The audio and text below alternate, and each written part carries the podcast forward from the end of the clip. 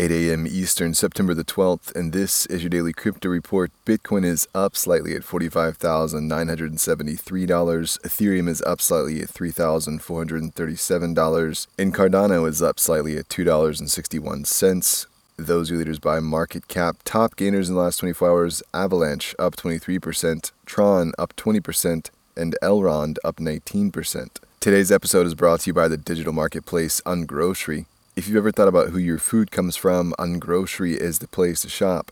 Join the food people online at ungrocery.com. Well, ARK Investments is looking to add Canadian crypto ETFs according to a filing with the SEC.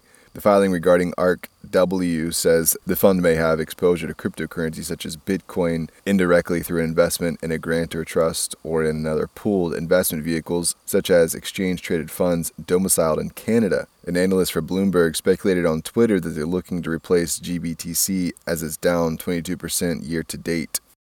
Well, the Paris Saint Germain club has added Crypto.com as their cryptocurrency partner. The agreement will include the issuing of exclusive NFTs on the Crypto.com NFT platform. The exchange's CMO Steven Kalifowitz said the multi-year partnership is in the range of 25 million to 30 million euros, with a significant portion paid in CRO, the native token of the platform. As of the end of this week, the PSG fan token has been added to Crypto.com. Well, Andreessen Horowitz is looking for token delegate applicants for their growing tranche of DeFi investments, many of which come with governance and voting responsibilities. The move follows a strategy of the firm to outsource their voting to third parties, keeping the power of the protocol's governance decentralized while the ownership and economic interest stays with A16Z. It's an interesting problem to have, and they've solved it so far by passing the governance responsibilities on to interested parties, typically universities, nonprofits, startups, and community leaders, including Harvard Law School's blockchain and fintech platform, Kiva, Gauntlet, and Getty Hill.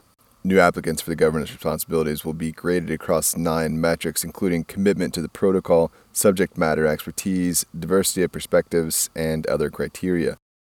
And finally, developer Dom Hofmann, co founder of the social media platform Vine, is building up a following in the world of Ethereum based projects, including Loot, which accounts for over $200 million in secondary market sales. His new project, art project, is called Wagmigotchi, a portmanteau of We're All Gonna Make It and the Tamagotchi, the digital pets from the late 90s. Wagmigotchi has four attributes that increment every 50 blocks boredom, uncleanliness, hunger, and sleepiness, and is taken care of by the community, who at this point has spent over $43,000 in gas fees. Hofmann commented on the gas fees, saying, While these projects are generally artistic experiments and it's the nature of the network, transaction fees are still something I feel guilty about personally. I'm looking into other options that I might be able to incorporate into future projects.